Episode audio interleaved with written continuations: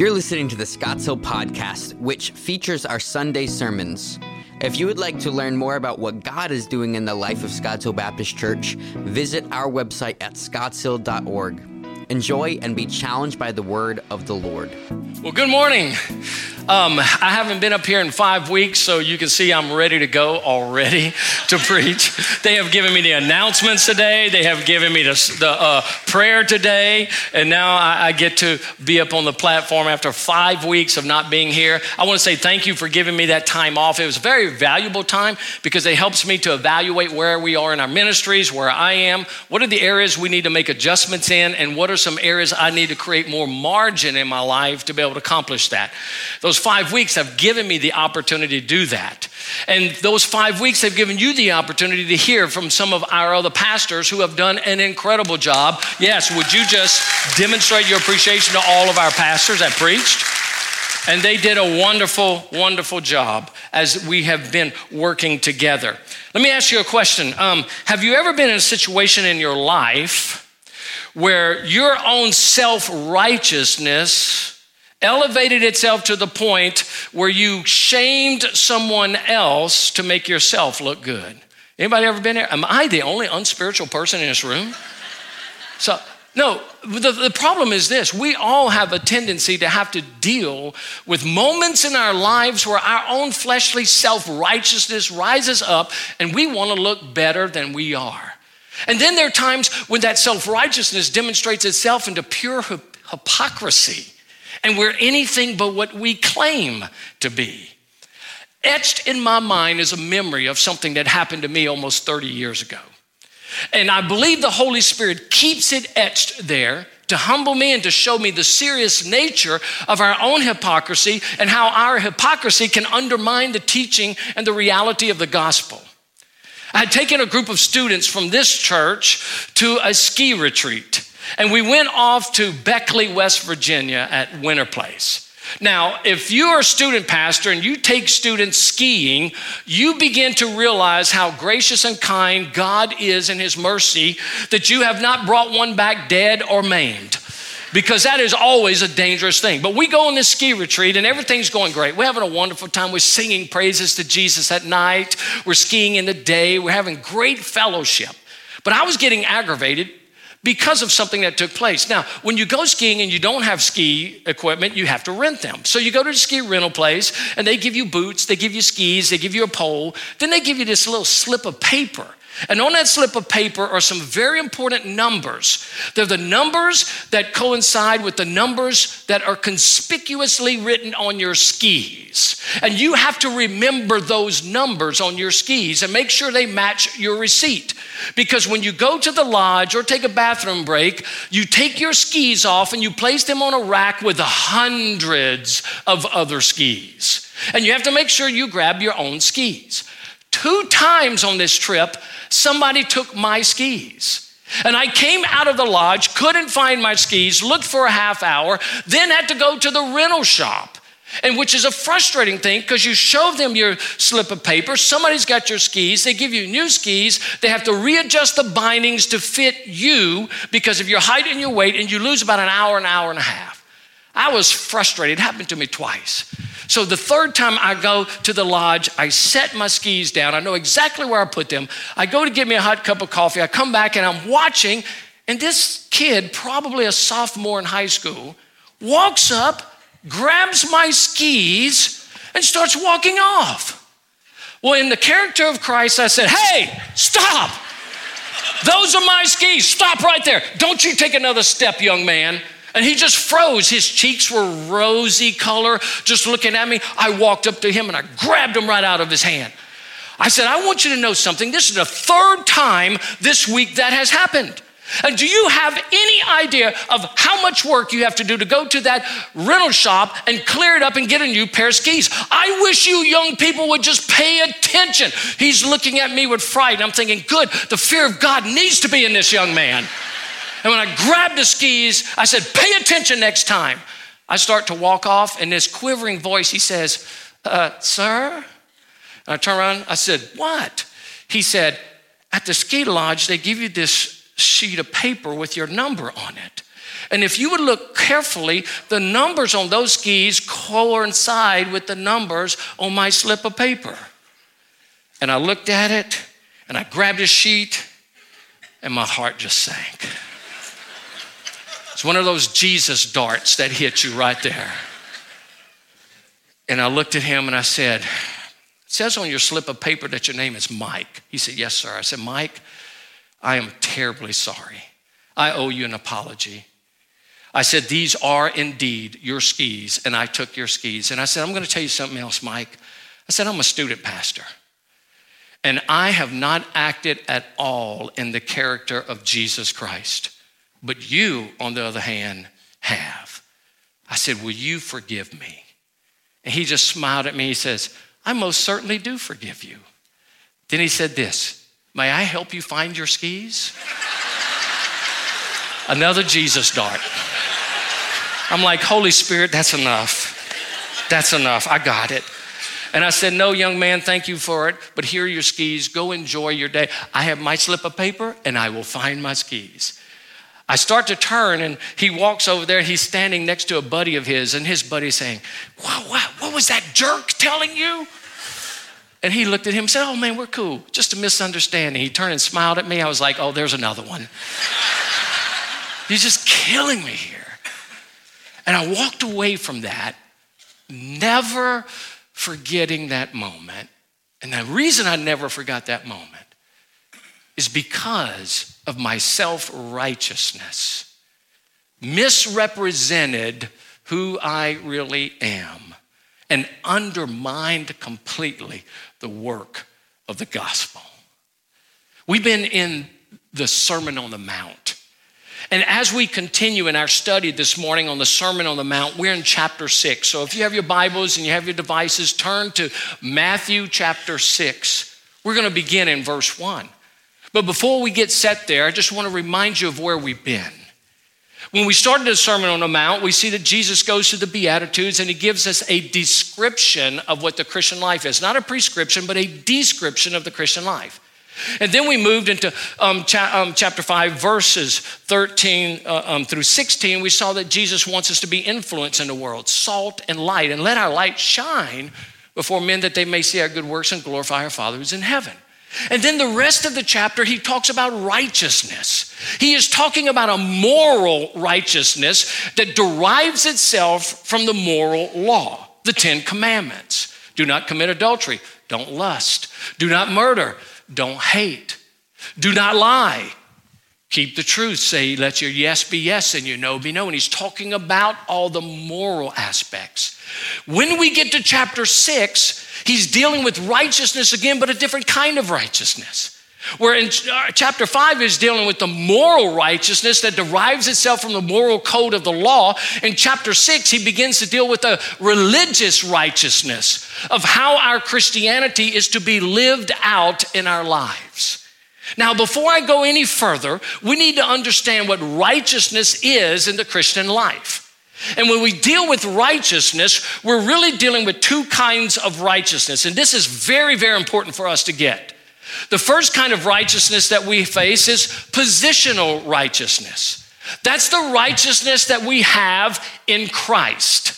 It's not a righteousness of my own. It's not a righteousness that derived from my good works. It's not a righteousness that I have earned. It is a righteousness that comes from a relationship with Jesus Christ.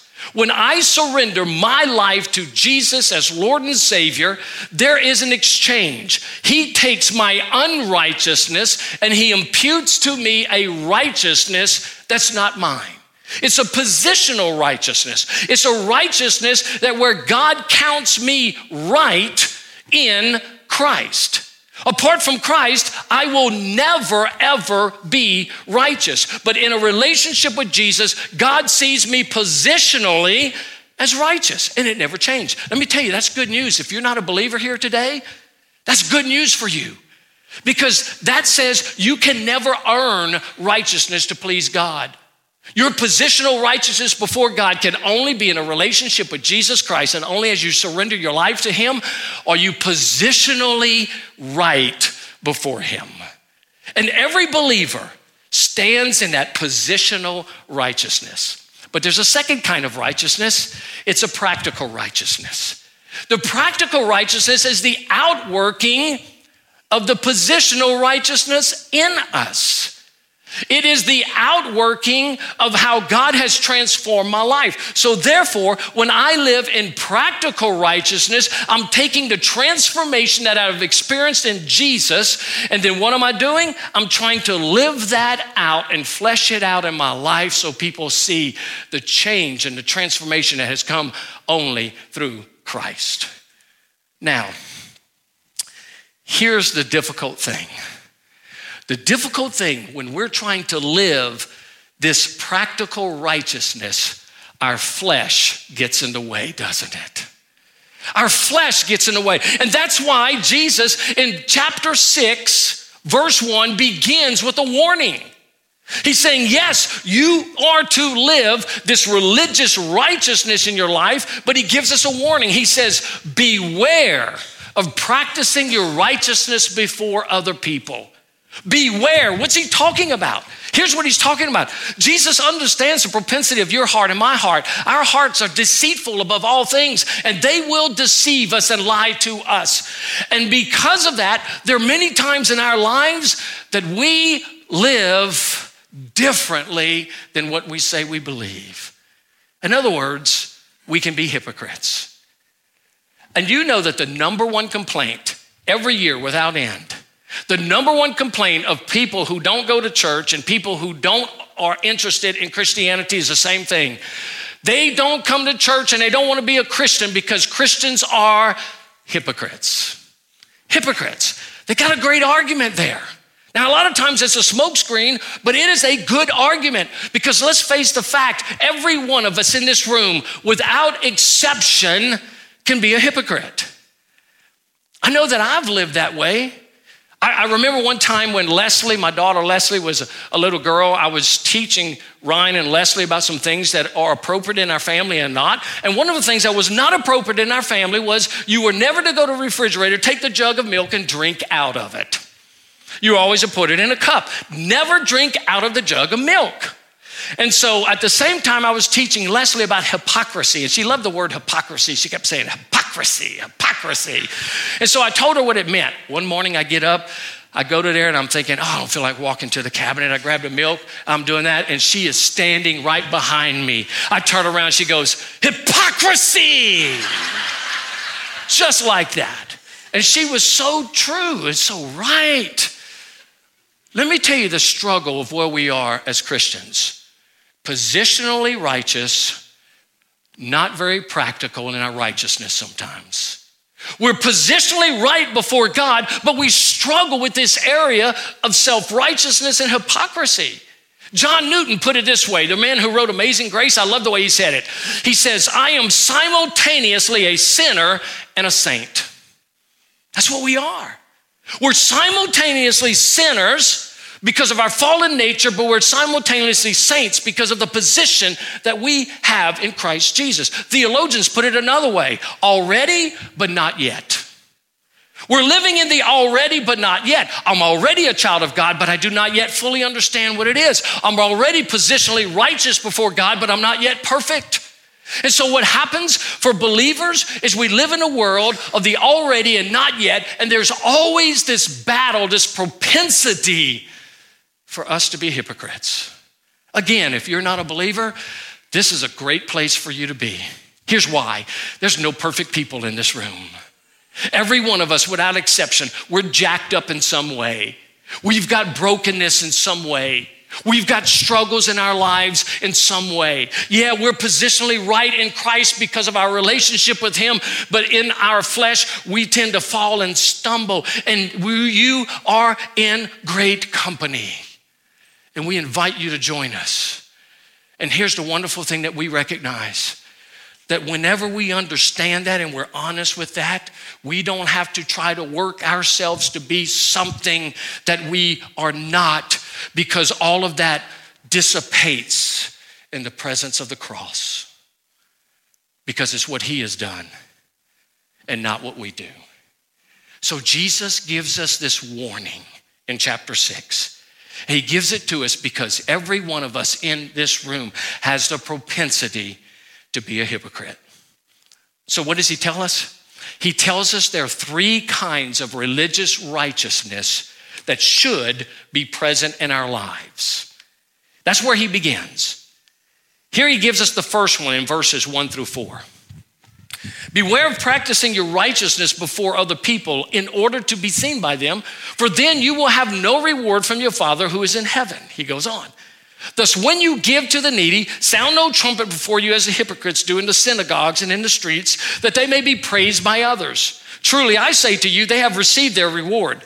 But when you give to the needy, do not let your left hand know what your right hand is doing, so that your giving may be in secret, and your Father who sees in secret will reward you. Here is the first religious righteousness we should pursue in our life. Number one, my religious righteousness should display a generous heart. Jesus is saying that if you're a follower of mine, you should have a generous heart. Notice how he puts it 2 times in the passage. He says, thus when you give to the needy. And then he says again, but when you give to the needy. Jesus assumes that his followers are going to be generous. He doesn't say you should give to the needy or if you give to the needy, but he says when you practice generosity. Generosity is to be a hallmark of our lives. We should be the most generous people on the planet, because of what God has given to us. Think about the generosity of the Father. He has given us life. You think about the generosity of the Son. He has given us his life. You think about the generosity of the Holy Spirit. He has given us a new life. And all through the scriptures, we find the exhortation to give to those who are in need. So this first act of religious righteousness in your life and my life should be that we're generous people. And we genuinely want to help those who are in need. That's the first religious righteousness. But then he gives us a second one. Let's look at the second one. He says, and when you pray, you must not be like the hypocrites, for they love to stand and pray in the synagogues and on the street corners that they may be seen by others. Truly, I say to you, they have received their reward. But when you pray, go into your room and shut the door and pray to your Father who is in secret, and your Father who sees in secret will reward you. Then he goes on. And when you pray, do not heap up empty phrases as the Gentiles do, for they think that they will be heard by their many words. Do not be like them. Your Father knows what you need before you ask him. What is the second action of religious righteousness? Here's what Jesus says. My religious righteousness should display a genuine prayer life. Not only should I be generous, but I should have a genuine prayer life. We see all through the Bible, 66 books, every single book of the Bible contains prayers to God. And we see the Lord Jesus regularly pulled himself away to pray to his Father. And that we see all through the epistles, the exhortation for us to pray. No serious believer would ever question the need for prayer. So we are to be generous people. We are to be praying people. Here's the third religious righteousness that he gives.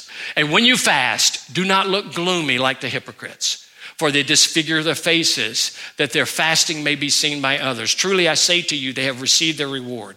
But when you fast, anoint your head and wash your face, that your fasting may not be seen by others, but by your Father who is in secret. And your Father who sees in secret will reward you. Here's a third one. The third one is, my religious righteousness should display a growing hunger for God. That's what fasting is. He says it 2 times in there. And when you fast, verse 16, again, and when you fast, verse 17, fasting was the giving up of water and food or some sustenance of the body to pursue a hunger for God. That's what fasting is. Now, here's what he says. These are the 3 acts of religious righteousness that should be in our lives. We should be generous in our giving. We should be genuine in our prayer life.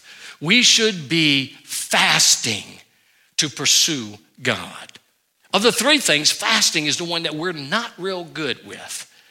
But in the midst of all these, he incorporates all things. You see, whenever I am generous, I'm helping others.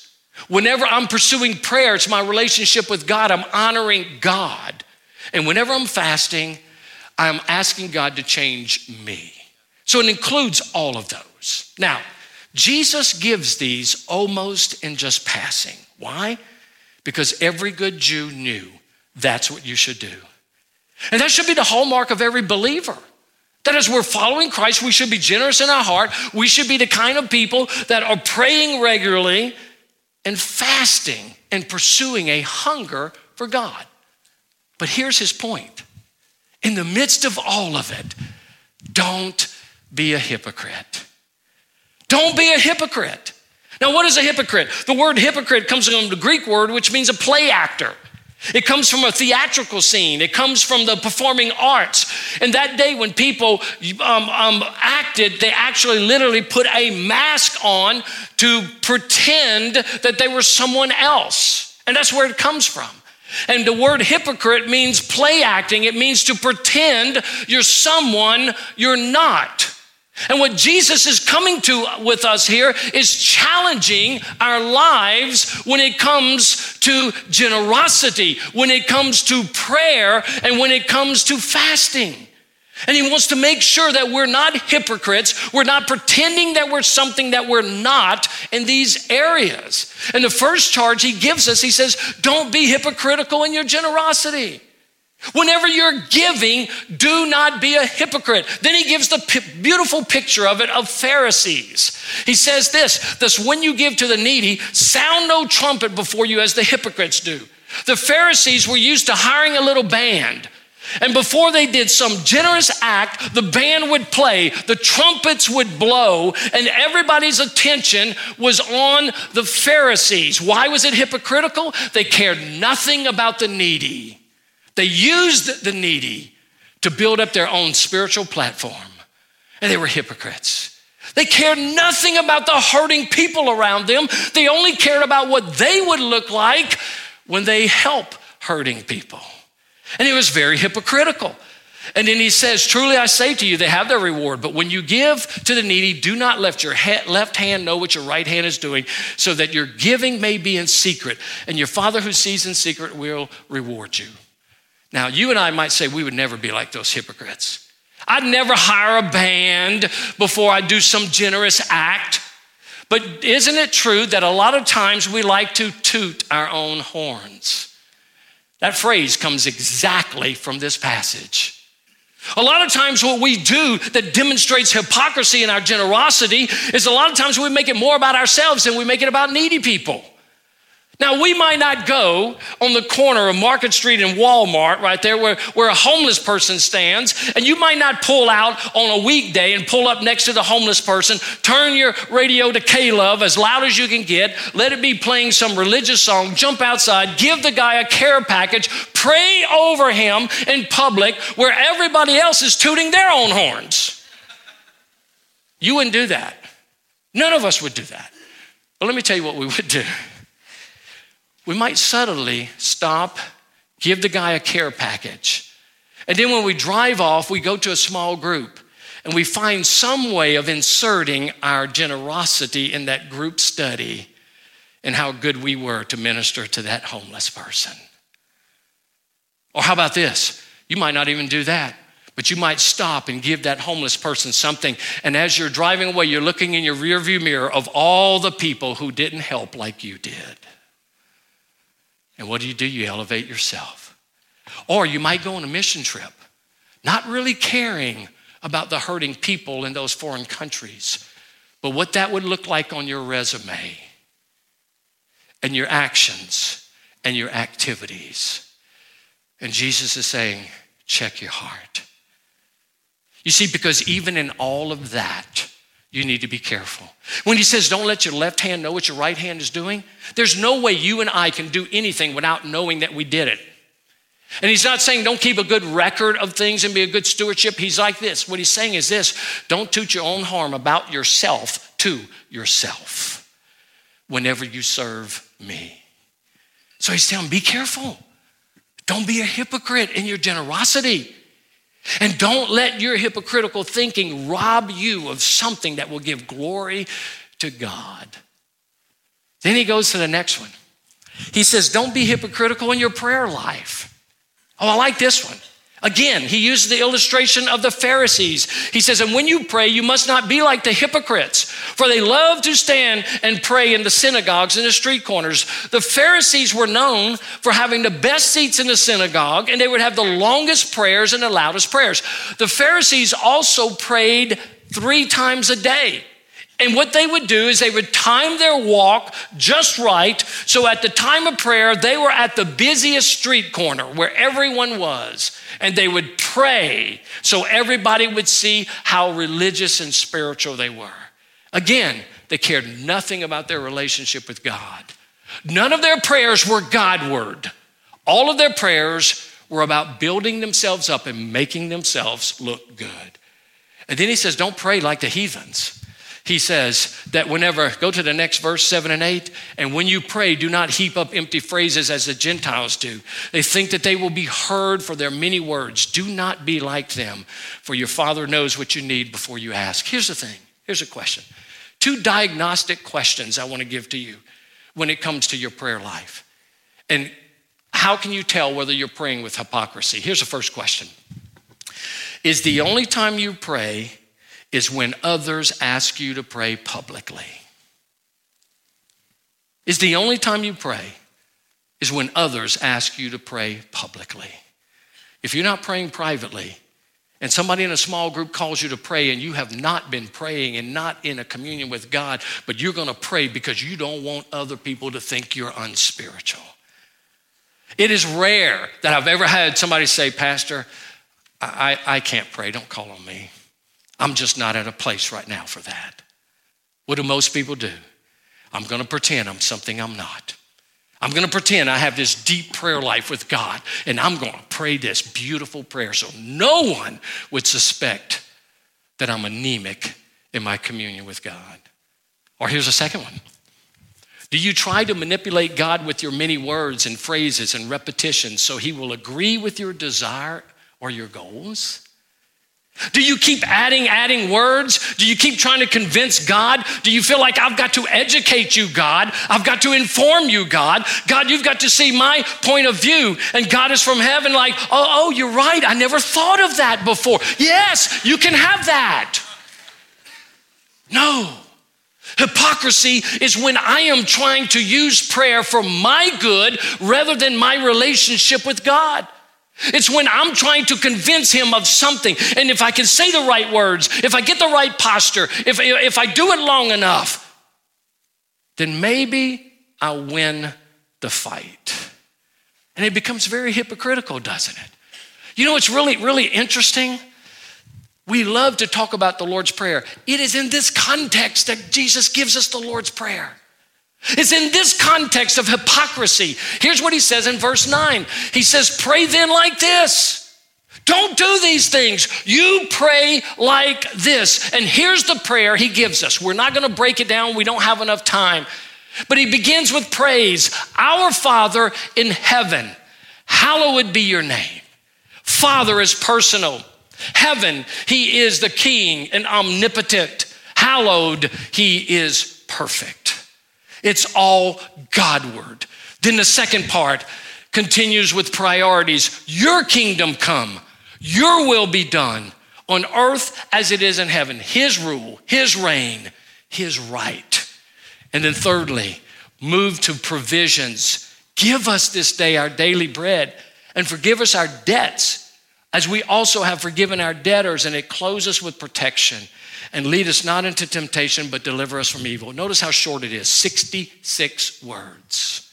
Not long, not drawn out, but it is undeniably, unquestionably Godward. It's all about him. Your name, your rule, your reign, your rights over me. My absolute dependence on you for daily provisions. And my need for you to protect me. That is what Jesus is teaching. And in the context of hypocrisy, he's trying to get our mind wrapped around the reality that our prayers need to be Godward and not meward. And then when I come to understand that, what I understand is what he is doing is teaching me how to go deeper with him.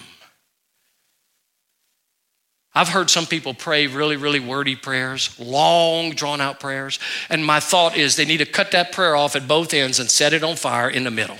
That's what needs to happen, because it needs to be about him. Now, does that mean we don't call out to God? We don't have long times of prayer? No, we do, but it's always Godward, and prayer's always this. It's not me trying to get God into my way of thinking. It's me praying so God gets me into his way of thinking. Because when Jesus was in the Garden of Gethsemane, he said, not my will, but what? Your will. Your will.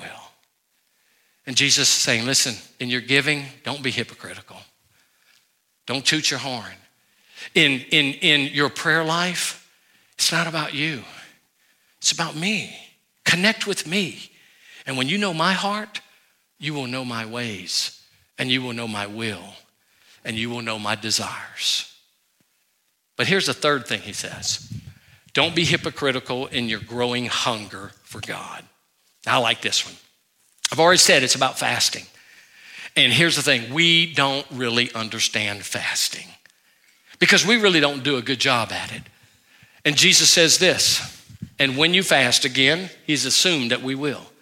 Do not look gloomy like the hypocrites. They disfigure their faces that their fasting may be seen by others. I mean, they put on sackcloth, they put ashes, they get this gloomy look. They want everybody to know that they're fasting. And when people see them, they say, oh, they're fasting. They're so spiritual. They're so spiritual. No, they're hypocritical because they cared nothing about a hunger for God. They cared nothing about a brokenness and contrite spirit. They cared nothing about joining with God's plan of things. It's all about them. It's all about how they look. And so Jesus goes on. He says, their fasting may be seen by others, but truly I say to you, they have received their reward. But when you fast, anoint your head, wash your face, that your fasting may not be seen by others, but that your Father who is in secret and your Father who sees in secret will reward you. There are all kinds of fasting that goes on in our life. There's intermittent fasting. If you ever do intermittent fasting, I have. I've tried it. Intermittent fasting. Then there's media fasting today. A lot of people are into this, oh, I'm having a media fast. And what do? They post it all over social media that they're fasting. I'm like, when does it start? You know? And so it's the media fast. And then a lot of people talk about a biblical fast. Why I want to fast? Well, I want to fast because I need God's answer for something in my life. And again, it could be hypocritical. And fasting can become very hypocritical when it's about me. But fasting is always about the hunger for God. I'm fasting, why? Because Father, I need you more.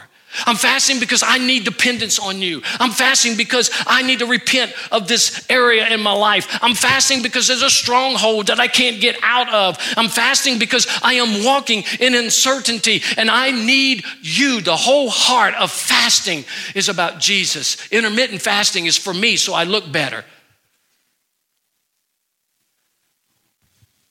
Media fasting is so I can get all the clutter out of my mind so I can think straighter. And much of our biblical fasting is about doing something right that God will reward me for instead of hungering for him. So, here's the conflict. In Matthew chapter 5, he says, let your light shine so others will see your good works and glorify your Father in heaven. 3 times here, Jesus says, do not do these and seen before men. And we're like, okay, is there a conflict here? On one hand, we're to let our light shine. The other hand, we're not to let anybody see our good works. How do we reconcile the two? Let me put it this way. We are to shine when we are tempted to hide. And we are to hide when we are tempted to shine. There's sometimes we don't want to shine because we're fearful of what people might think. And that's when we need to shine. Sometimes we want to shine because we want people to think a certain way about us. And we need to hide. And when we keep those perspectives right, then we can know when to shine and when not to shine. But the question is this, so what? So what does all this mean for me? Okay, we've talked about hypocrisy. I see I'm a hypocrite. I see all the areas where I fail. Man, what is the hope in this message? Let me give you 3 things. Number 1, Be real. Be real. Don't pretend to be something you're not. You know, one of the most refreshing things is when people are real. I met with a brother this past week as we're going through a book together. And as we're reading together, he just looked at me. He said, Phil, I'm not there. Man, when it comes to this issue in my life's a mess. And I told him, brother, that's the first place to start. Be real. This is who you are. Don't pretend. And by the way, who are you pretending? You're pretending around church folks to be something? Let me just tell you, church folks are not particularly known to be cool. And it's insane. You're going to pretend around people to be something you're not when your Heavenly Father sees exactly what you are. We need to be real. We need to be in a community of people where we can be gut-wrenchingly honest. Some of you are dealing with some addictions that you're trying to justify or you're trying to bury, and the Holy Spirit's calling you to be real with it. Some of you are dealing with pornography and you're convincing yourself you don't have a problem. Be real. Some of you are struggling with lust. Some of you are struggling with anger. Some of you are struggling with unforgiveness. Some of you are struggling with covetousness. And what do? We pretend we're not. And all along God is saying, I see it. You see it. Quit pretending.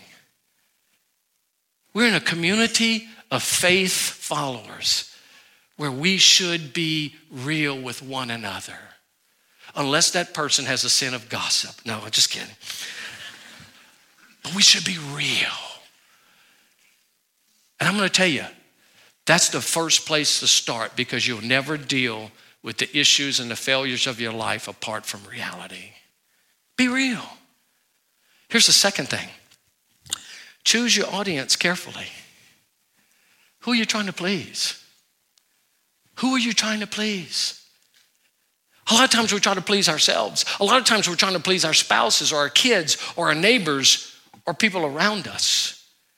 And there's only one audience that we should pursue. We are to please Him. When we get to chapter 7, we're going to see the devastating effect of hypocrites who refuse to see who they really are. And they stand before the Lord one day and He says, never knew you. The most fearful thing they will ever hear in all of their existence. Who are you trying to please? With every aspect of your life, with every prayer, with every generosity, with every fasting, with everything you do, the heart is to please Him. I go to work today, Lord, because I want to please You. Father, I'm walking in discipline today because I want to please You. Father, I'm fighting this temptation. I'm surrendering it to You because I want to please You. And one man said, the reason we fall into temptation is because we, at that moment, we forget God. C.S. Lewis was right. It's about pleasing Him in all things. So be real. Choose your audience carefully. And I love this one. Practice the presence of God daily. Why is that important, believer? Listen, believer, positionally, you are perfect. Positionally, He loves you. Positionally, He will never condemn you. He will never leave you. Practically, we have our weaknesses, but when I walk and practice the presence of God, I know that my Heavenly Father loves me. There's nothing I have to do to earn it. It's already there because of His Son. And I can walk every single day with the absolute assurance that I am His and He is mine. So believer, listen to me. Hypocrisy is real. It's a deal that we all have to struggle with. Jesus warns us in that. But let the Spirit of God deal with your hearts even now in walking in religious righteousness without hypocrisy. If you're not a believer here today, my friend, listen to me. The answer that you hear today is Jesus. It's only Jesus. He's the only one who can forgive you of your sin. He's the only one that can make you perfect before a holy God. He's the only one who can give you eternal life. Don't try. Surrender. And as you do that, you will see the changes that the Holy Spirit will bring to make you new. Let's pray. Father, we thank you for our time together this morning. Thank you for this passage. It was almost a pointless one.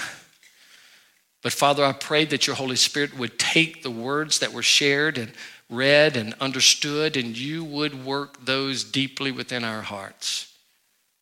And Father, we would yield to you today. Thank you, Father, for this faith family. Thank you for this community of believers who love one another. And I pray, Father, that as we continue to do life together, that we can be open and honest and with our struggles, and we can ask for prayer and support and walk in a way, Father, that you desire us to walk. Thank you for our holiday weekend that many of us have friends and family in town. We pray that you would bless our time.